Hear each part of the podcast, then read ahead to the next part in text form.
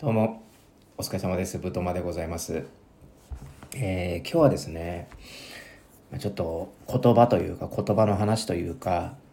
あのよく使われる定型文の話をしていきたいなって思うんですよね。なんか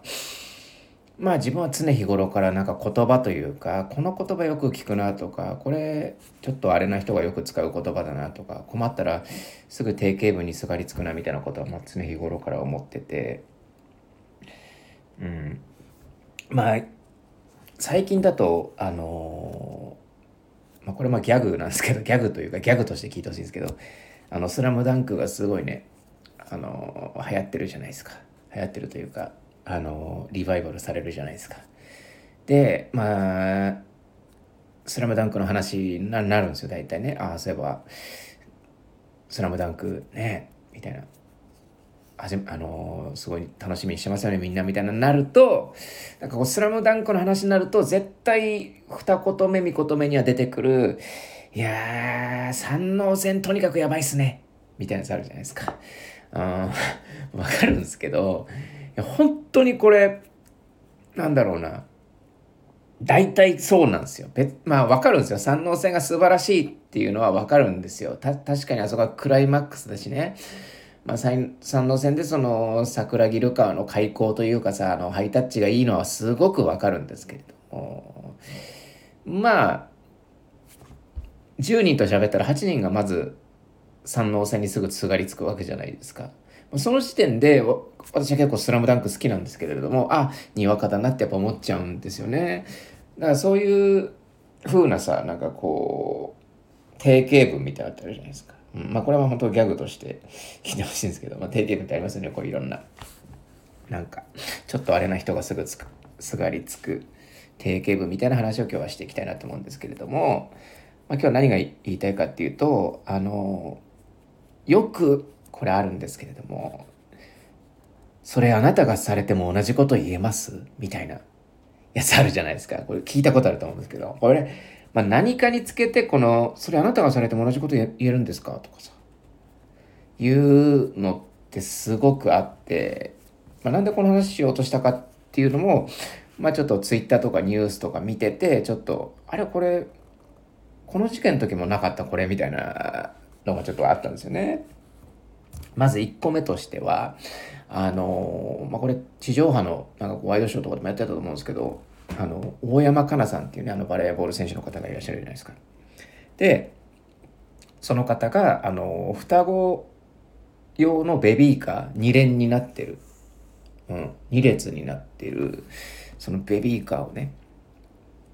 あの押して子供を乗せてね買い物行こうとししたらしいんですけれどもその時にそのバスに乗ろうとしたら乗車拒否されてしまったというところで、まあ、それがまあなんか前にもあったそうでそれでちょっと悲しいと。うん、で、まあ、ブログに書いててで、まあ、そのバス会社も晒し上げててすごく、まあ、私読んだんですけれどもすごく感情先行の文章というかもうなんでこんな目に遭わないといけないんですかみたいな感じの私は被害者ですっていう感じの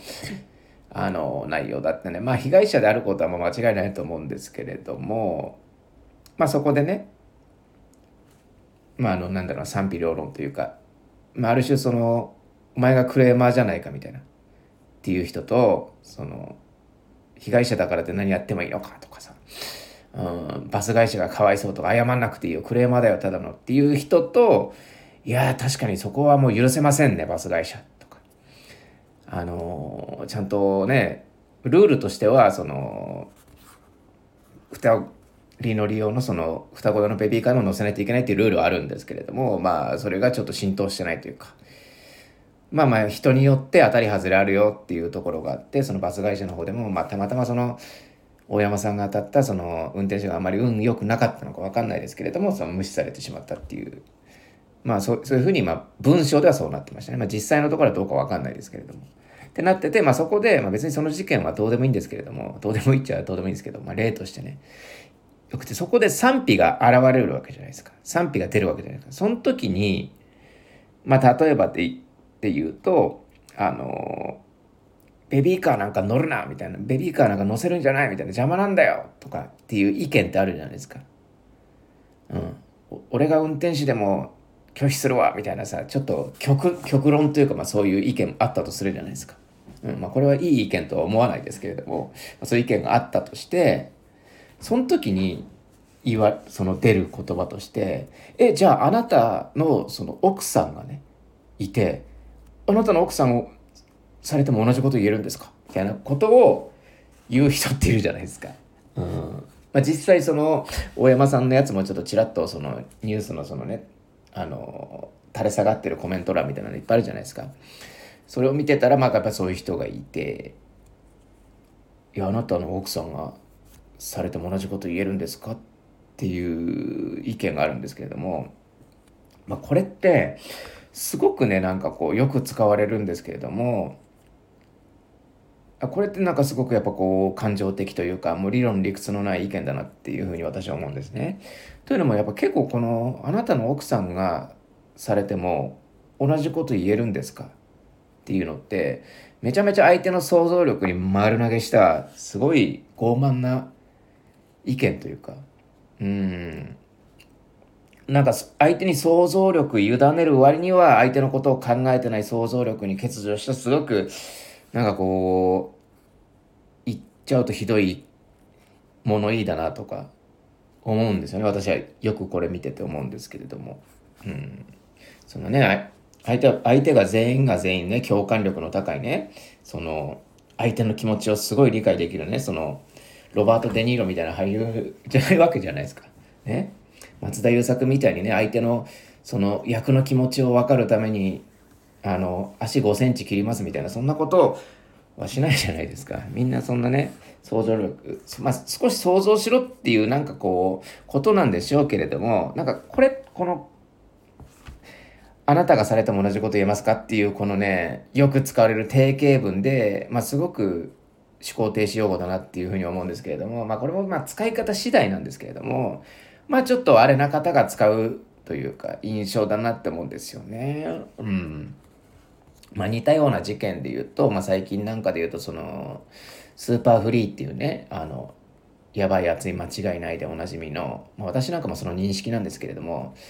なんか早稲田のサークルがあって、まあ、それもなんか強姦事件を起こしたっていう、まあ、すごい10年くらい前なんですけれども、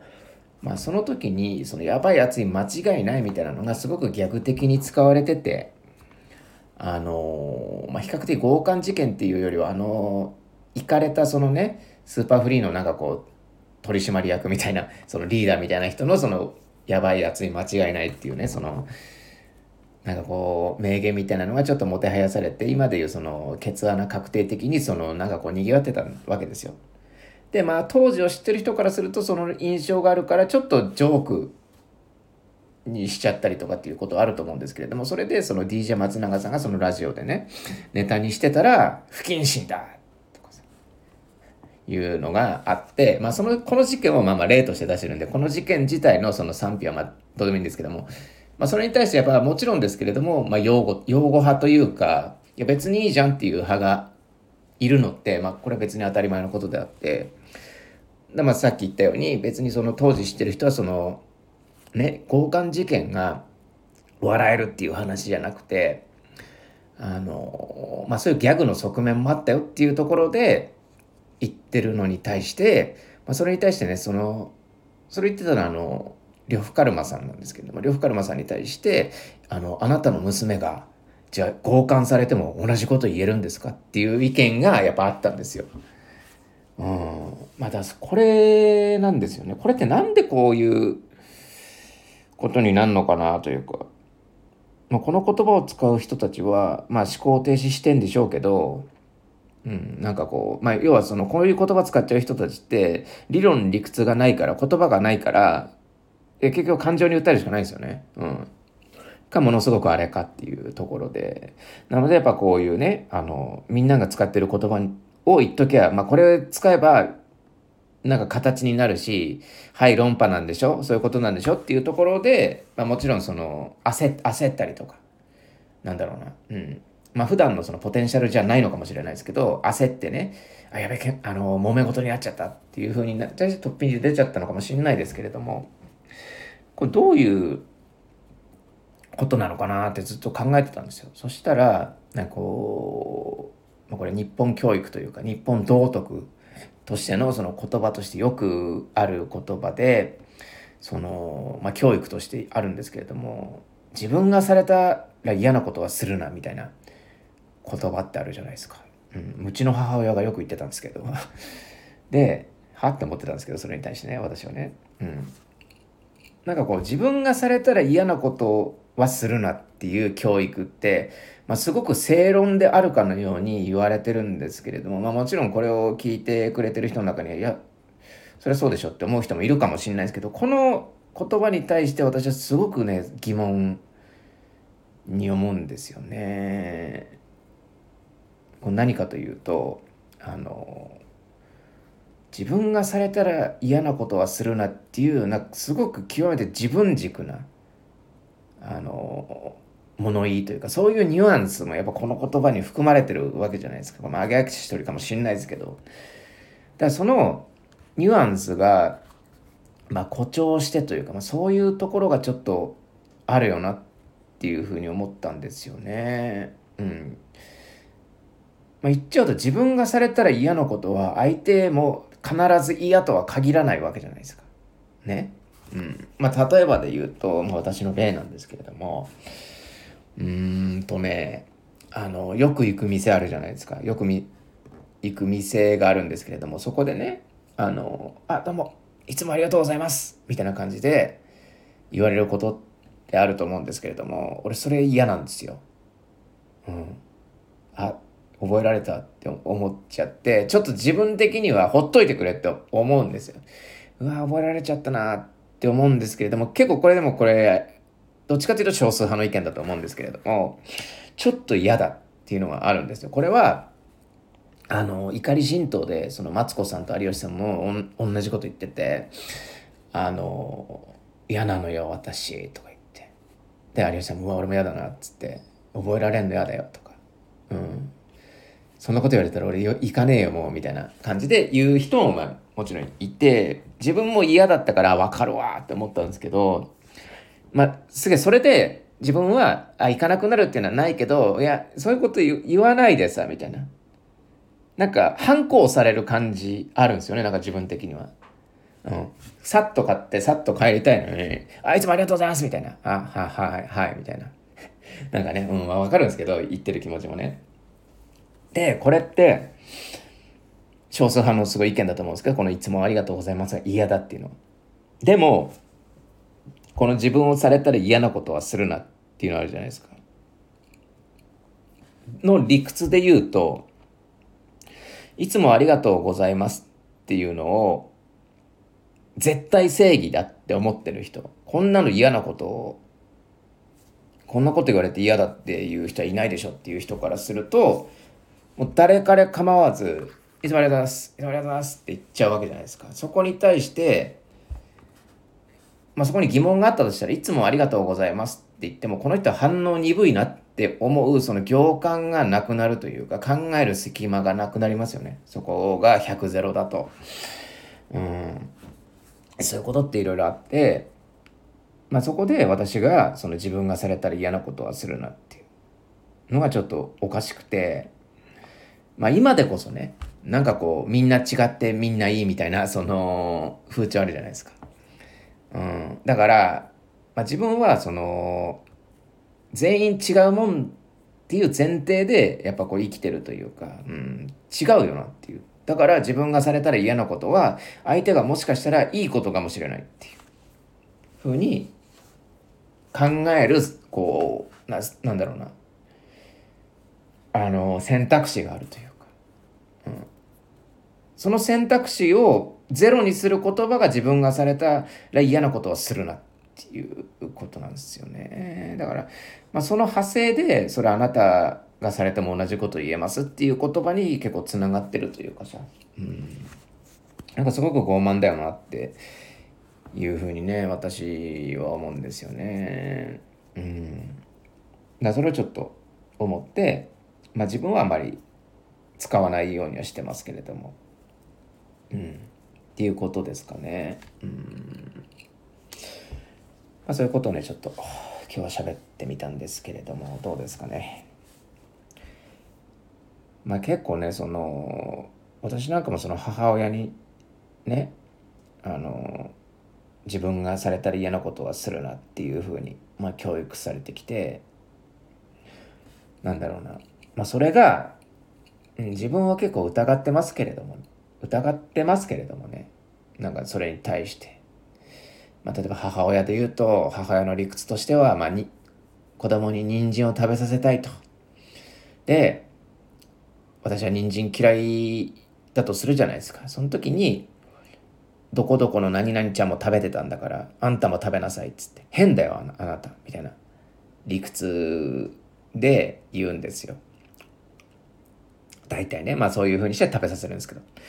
で、まあそういうこと言われた時になんか自分が言ってたのは、いやでも、僕、何々くんじゃないし、って言って、言って反論するんですよ。そうすると母親は、へりくつを言うなというふうに黙らせる。結局はなんかこう力技で黙らせる、まあ、うちの母親もこう理論理屈がない人なんで、まあ、感情的な人というかさまあそういうタイプの人なんで、まあ、すごくわかるんですよね。この感情タイプというかさこういう感情タイプの慣れの果てというかさ、うん、みんながみんなそうじゃないわけじゃないですか。その、うん、まあ極端というかさ感情タイプですごく有名人に対してそういう暴言を吐いたりとかね。なんかコメントその有名人に対しては誹謗中傷していいもんだって思ってる人はすごく底辺だとしてもすごくまあ感情タイプの人っていうのはすごくいっぱいいて、